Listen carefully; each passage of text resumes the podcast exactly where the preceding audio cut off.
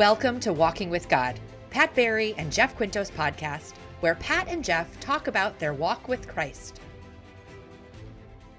My name is Jeff Quinto. And my name is Pat Barry. Every couple weeks, Jeff and I get together and talk about our walk with Jesus Christ, and we usually pick a topic and talk about it. So, Jeff, what are we talking about this week? Well, I'll tell you what inspires this week's discussion is a discussion that I had with a friend of mine at church who was saying, you know, this virgin birth thing, d- do you believe in the virgin birth? You know, there's reasons not to believe in the virgin birth. I mean, you really? Know, yeah, reasons like throughout uh, ancient history, there are other virgin birth stories.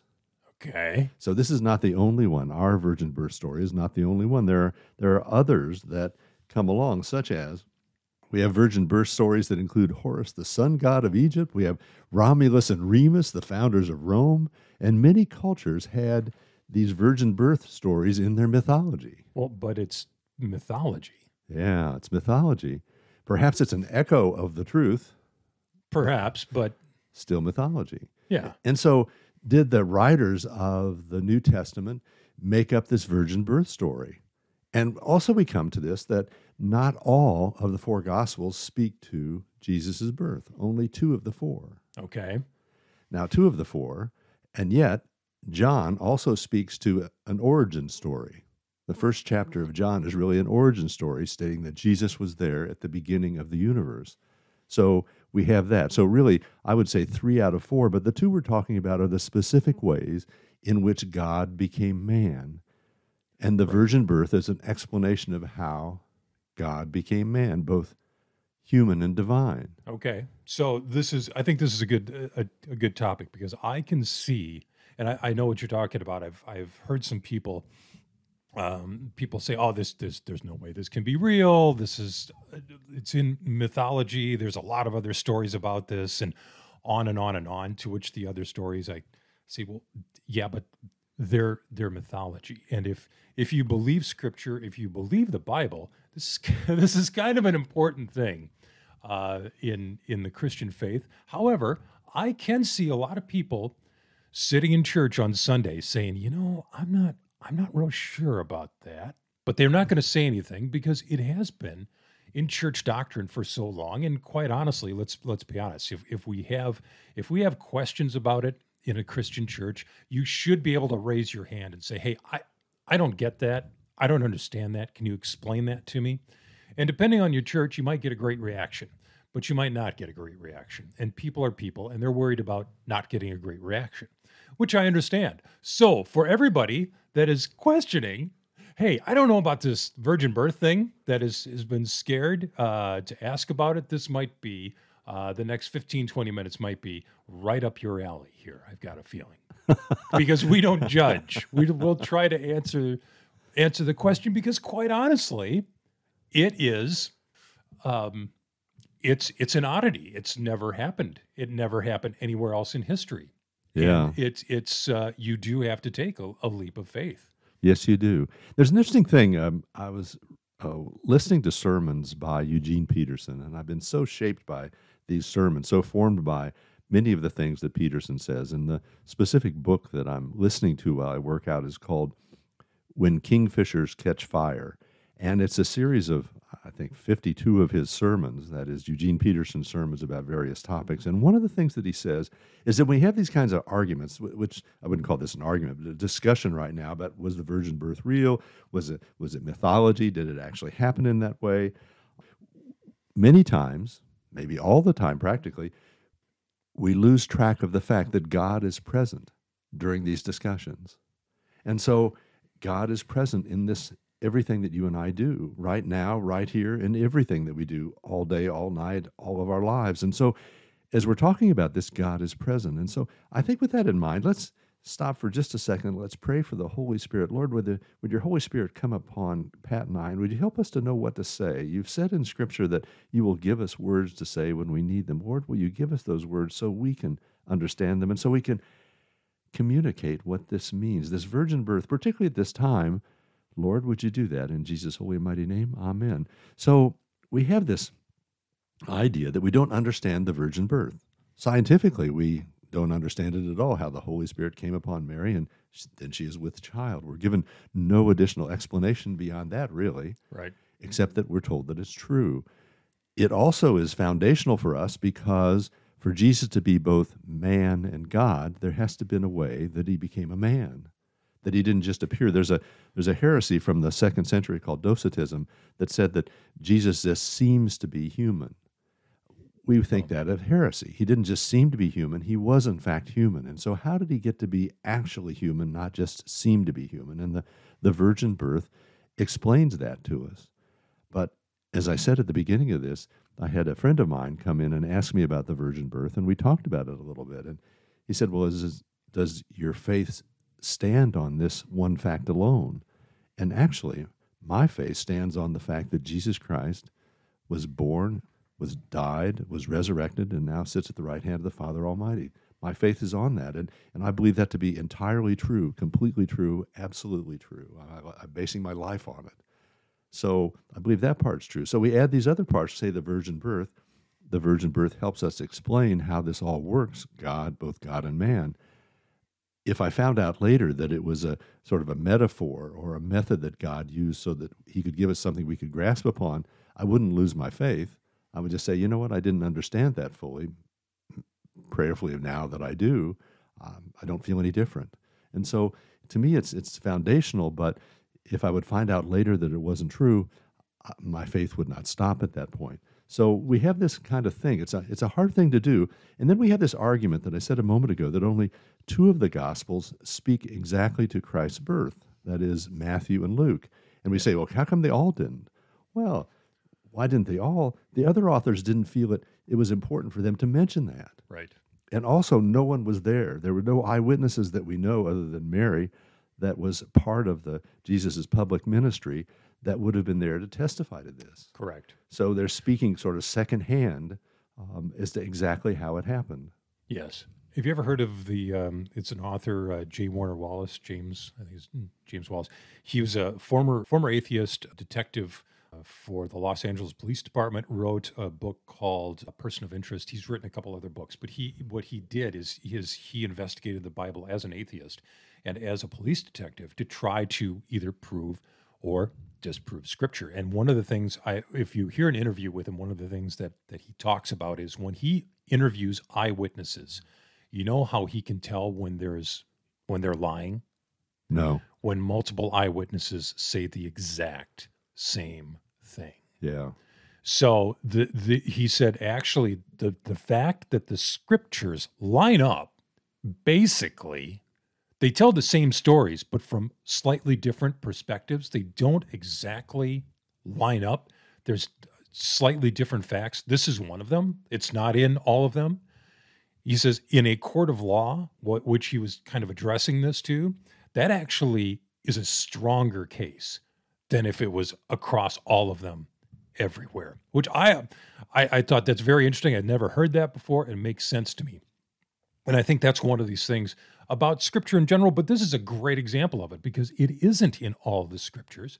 It isn't, uh, and it, it's not only in the New Testament, it's in the Old Testament too, because there's a there's a prediction in Isaiah of a virgin birth. It's Isaiah seven fourteen, therefore the Lord himself will give you a sign. The virgin will conceive and give birth to a son, and you will call him Emmanuel. So that virgin conceive and give birth. So I know that's, you could yeah. still argue, well, you know, it was it was some other method, but I think that's a pretty strong uh, indication of what we're talking about here, about the the Immaculate Conception. And like we said at the beginning, sometimes you do have to take, it's it's a it's a it's a leap of faith for some of this stuff to, to that you actually believe it. Yeah. It, it is a leap of faith. And, you know, interesting from this uh, Isaiah seven fourteen w- that you just quoted, uh, a virgin will conceive and give birth to a son and will call his name Emmanuel. Emmanuel means God with us. And so here we have God with us. This is the foretelling of the Messiah, of the predicted Messiah, and that he comes from a virgin birth and that he is God with us. With Jesus is that. Jesus is God with us. We That's know, ex- exactly. We're not confused on any, any uh, certainly on the God with us part, are we? No, we're not.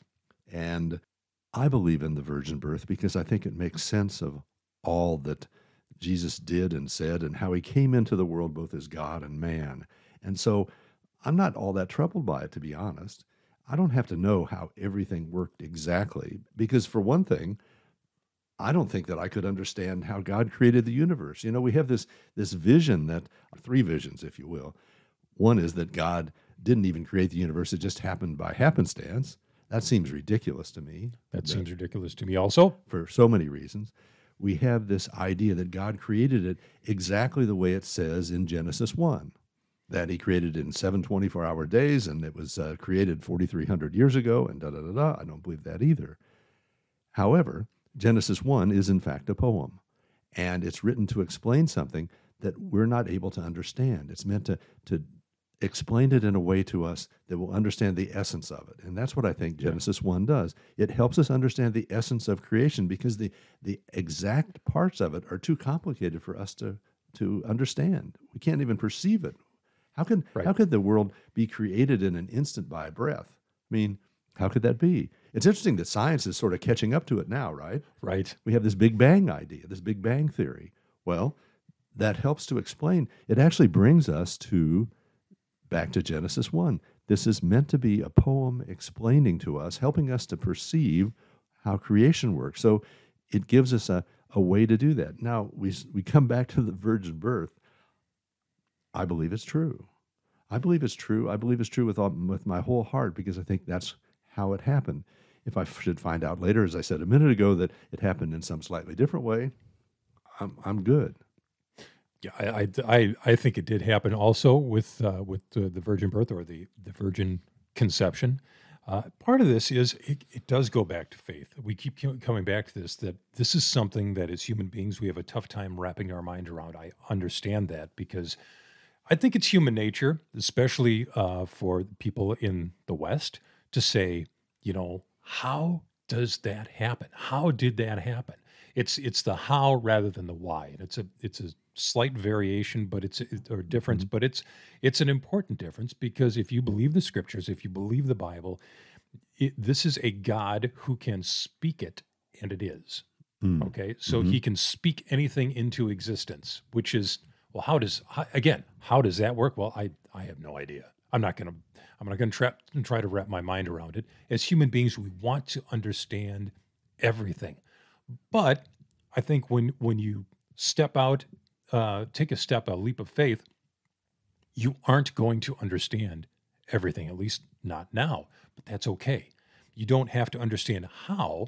You just have to understand that this is who he was, that Jesus Christ was both God and man, that He he did have the same things. He was like us. He felt, he bled, he was tempted, he ate, he slept, but he was also divine, so he could die for, for us and overcome death and and the resurre- and be resurrected, uh, so we can have everlasting life. So all these things, they do work together, uh, but how you get there is is going to be kind of a journey, and it's okay. You know, if you are one of those people that are questioning it, um, it, it's okay. It's okay. Hopefully this is helping you a bit. Yeah. And th- there's nothing wrong with the questioning of it. That's, you know, we're meant to question. God gave us a brain. We're meant to use it. But we're also meant to call upon God to be part of this evaluation of things. Call upon God, as we did just a minute ago. Holy Spirit, come upon us to help us to understand this, or help us to, to calm our spirits and understand what's important. What what can we take this and use in our lives? How can we do this? And I think the thing we take in our lives that's most important is that Jesus was both human and divine. He was a human without sin. He was divine. He was God. He was God in the beginning, as John tells us. He has been. He is God from the beginning to now, and he's with us through the Holy Spirit right here and right now. And we're, we're meant to be open to that. And the specifics we're meant not to get so hung up on. You know, the Bethel series has a whole series of things that you actually just uh, quoted from the Bethel series a second ago, and that is this thinking Hebrew. You see, the original hearers of the Bible were Hebrews. It was the Bible was written in the sixty-six books. At least sixty-four of them were written by Hebrews, only two by possibly a non-Hebrew. And the fact is, so it was written to Hebrews by Hebrews, and they had a different way of understanding. to my thinking, actually a more sophisticated way of understanding. And that sophisticated way of understanding was that when they heard a given story, they didn't think, how did God do that? They thought, why did God do that? The example of Jonah and the great fish is a perfect example. When we hear about Jonah living for three days inside a great fish, immediately what we think of is, well, how could somebody do that? I mean, that's just not possible. Da, da, da, da. We just go round in circles. The Hebrews, who were the first hearers of this, would have heard that same story and reasoned, what is God trying to teach us through this? Why did God do this? So not the not the how, as you just said, not the how which we think of, but the why. You know, this idea of the seeing the forest for the trees, I never actually understood as a kid what that phrase meant, the, seeing the forest for the trees. And I think that's what we do. We see all the individual trees and we overlook the forest. Absolutely. And that, and that's what we do in these kinds of things. We get so hung up on these little things. There's a the whole thing going on now about deconstructing Christianity, and that is uh, people are taking different Christian facts and stories and breaking them apart into their smallest bits and saying, well, I don't think that's possible. That means the whole thing isn't true. And I think that is doing a, such a huge disservice to people because we're thinking of this all wrong. We're taking these little pieces and saying, ah, I don't believe that could be true, therefore the whole thing is not true, when in fact we should be saying, what are we trying to be taught by this? What is God trying to teach us that will make our lives better? And so that's where I think we we start this, as thinking Hebrew, as we call it in the Bethel series, and I think that's an important place to start. Now, I happen to believe that there was, in fact, a virgin birth the way it's described, and you feel the same way, Pat. Yep. But either of us, if we find out in glory that it was something slightly different than that, it doesn't change anything. I believe it's true. I think that it is. I'm I'm convinced that it is. But my whole faith isn't based on that one fact. And that's what people, I think, try to do. They try to pull us in a direction and say, aha, can you see this? This is not true. It's it's like these these scriptures that sometimes people say, and they say, oh, well, this can't be true, so the whole thing's not true. Just because you don't understand something doesn't mean it isn't true. It Great just point. means you don't understand it. Right. And so we live in a world where we have to understand everything, that we're so smart and so modern and so wonderful. We feel like we can understand everything, and we have to understand it. And the way we understand it is the only way it can be understood, all of which is nonsense. Exactly. Great points, Jeff. Great points. And especially when we're dealing with Scripture, I think what we do, I'll do this often also. I will admit I've done this. I've fallen into this trap, so I know it's a trap that you can fall into, is we read the Bible like we read any other book, and we re- rely on our own intellect to understand it. And you cannot do that.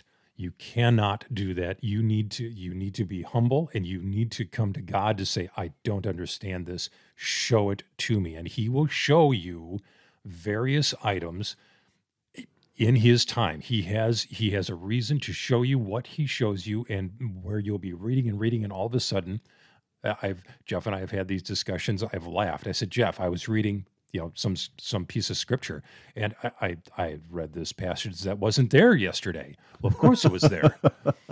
I just didn't see it. I literally did not see it. I didn't, and when I say I didn't see it, I read it, but I didn't really understand it. Absolutely. I didn't understand it. And you have to open your heart to God. You have to open up. You have to, it takes some humbling. I and I get that too, to admit, hey, you know what? Maybe my own intellect isn't enough to absorb what this book has to offer, which is exactly correct, because it's not. If you rely on your own intellect for the Bible, you are going to get very little out of it. You have to be guided by the Holy Spirit. And that's, again, where it takes a leap of faith to say, okay, God, show me what you want to show me. And then things more and more will start making sense. Yeah. Yeah, you know, it's, it's something we all fall into, actually, because we, we're used to being in business, and we're used to doing things in an, in an orderly basis. And the fact is, when we approach Scripture, we need to do it in a different way. Each of us needs to do that, particularly people like me, because, you know, the Bible's my business. I mean, it is. And so yes. This is the business that I'm in. I'm in the business of the Bible in a way. And uh, it doesn't change the fact that we need to start prayerfully as we come to the Bible. We need to ask the Holy Spirit to be beside us as we as we read this, to open these scriptures up to us. And as we allow that, they open up in ways we can't even imagine. You know, I, I describe this book as the as the handbook for life, as the owner's manual, if you will. And that's what it is. That's what it's meant to be. And but what happens is we want to prove it wrong. You know, like this virgin birth thing we've been talking about for this last couple of minutes. You know, well, that can't be right. Well, why? You know, what tells you it can't be right? I mean, really, what? Why couldn't it be right? Because we can't imagine it. Yeah, because we can't imagine it. That's I can't imagine how God created the universe in an instant, and however he did it, but he did it. He did. Yeah. So just because I can't imagine it doesn't mean it isn't imaginable. It doesn't mean it isn't true. Right. It just means I can't imagine it. Right. And so there we have it. As we as we come back to this idea of this virgin birth, as I said, I believe on faith that it's true. And I believe that Jesus was completely human and completely divine. And I see it again and again in Scripture. And importantly, I see how it plays out in my life, this belief system, this Christianity, how it is played out in my life in ways that I couldn't even imagine. And there it is. And in the lives of, of literally hundreds of people I know whose lives are formed by Christianity in ways that they would not be otherwise. The people that I know in, in Kenya, I'm thinking particularly of one place where we visited something called the, the Little Angels Center for Orphans and Vulnerable Children. And it's run by a lady by the name of Sister Magdalene, and it is about fifty-four orphan kids and a couple of older ladies and some younger people, and they've got these beautiful children. And the beautiful children are just God's gift to the world, and this woman has devoted her life to this. And they, they don't have any particular money, and we send them money when we can, and, and they're just overjoyed, and they tell you what they spend it on. And it's such what would seem to be such simple things as hospital bills or, you know, food or whatever. You know, she is living out what we should all live out, and that is this complete devotion to the Lord and and putting works to their faith, joining both their faith, which is strong, and works with our which are important and effective. That's what I think we're supposed to do. So as you as you take on this whole mass of Christianity, this whole idea of Christianity, I think what you have to do is you have to look at the whole of it. And as I look at the whole of it, I think of, as I'm talking about right now, uh, Sister Magdalene. I mean, there wouldn't be an orphanage were it not for her. There wouldn't be an orphanage were it not for her and her Christian faith. It isn't just some sort of secular thing that she did because this would be a good business for her to be in. The orphanage business in the sure. middle of nowhere in Kenya is a good business. I don't think so. mm, wouldn't think so. Nope. Yeah, no, it's not. They're not going to franchise that. No, no. They're gonna, here we got this business. We'll live in eternal poverty, but we're going to help people. Well, that's what they do, and that's what she does. And it's an inspiration to see these people whose lives are completely formed by their faith and in, informed, both formed and informed by their faith. And that's who we should be. And we spend so much time debating different things that are just picayune little things, such as this virgin birth. I'm not saying it's a picayune thing, but what I mean is we we argue about that and we overlook the most important things. We're arguing about the trees, and there's a whole forest for us. Right. And that's where I think we should be, particularly in this season. We're recording this during the almost the start of Christmas season, and the reality is that this is the season for us to be closer to the Lord, to, to bring ourselves closer to the Lord as we celebrate his birth. And as we celebrate the the faith that we have, that we continue to have, that that will change the world. I agree. That's a that's a wonderful, wonderful thing. I can't add anything to that. I was I was sitting here just saying, I agree. I agree with everything we said. We do we do need to we do need to get there. I will I will say that in in places like Kenya and India, where we've had um, a couple of, of of instances where we've we've had some interactions with Christians in those countries, it really it's it's very humbling um, to see where we are in the United States and what we call Christianity in the United States. And I, I'm I'm not saying that you know um, that we are on a an easier path, although we are, but we're we're on a different path because it's. It's much different for us to wake up and say a prayer and be thankful to God, knowing that we're in a warm house and we have plenty of food and we have a job and we have a car that we can just hop into and go anywhere.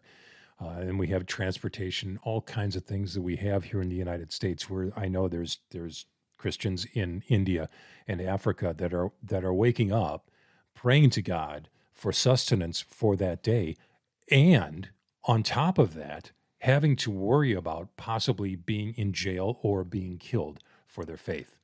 And that's a, that is a totally different level of of faith and belief. And it's something that I try to keep in mind, especially here in the United States. I think the danger for American Christians, and I think maybe you're seeing it somewhat, is that we're getting to the point where we don't quote unquote need God because our lives are so easy. And that's a dangerous point to get to.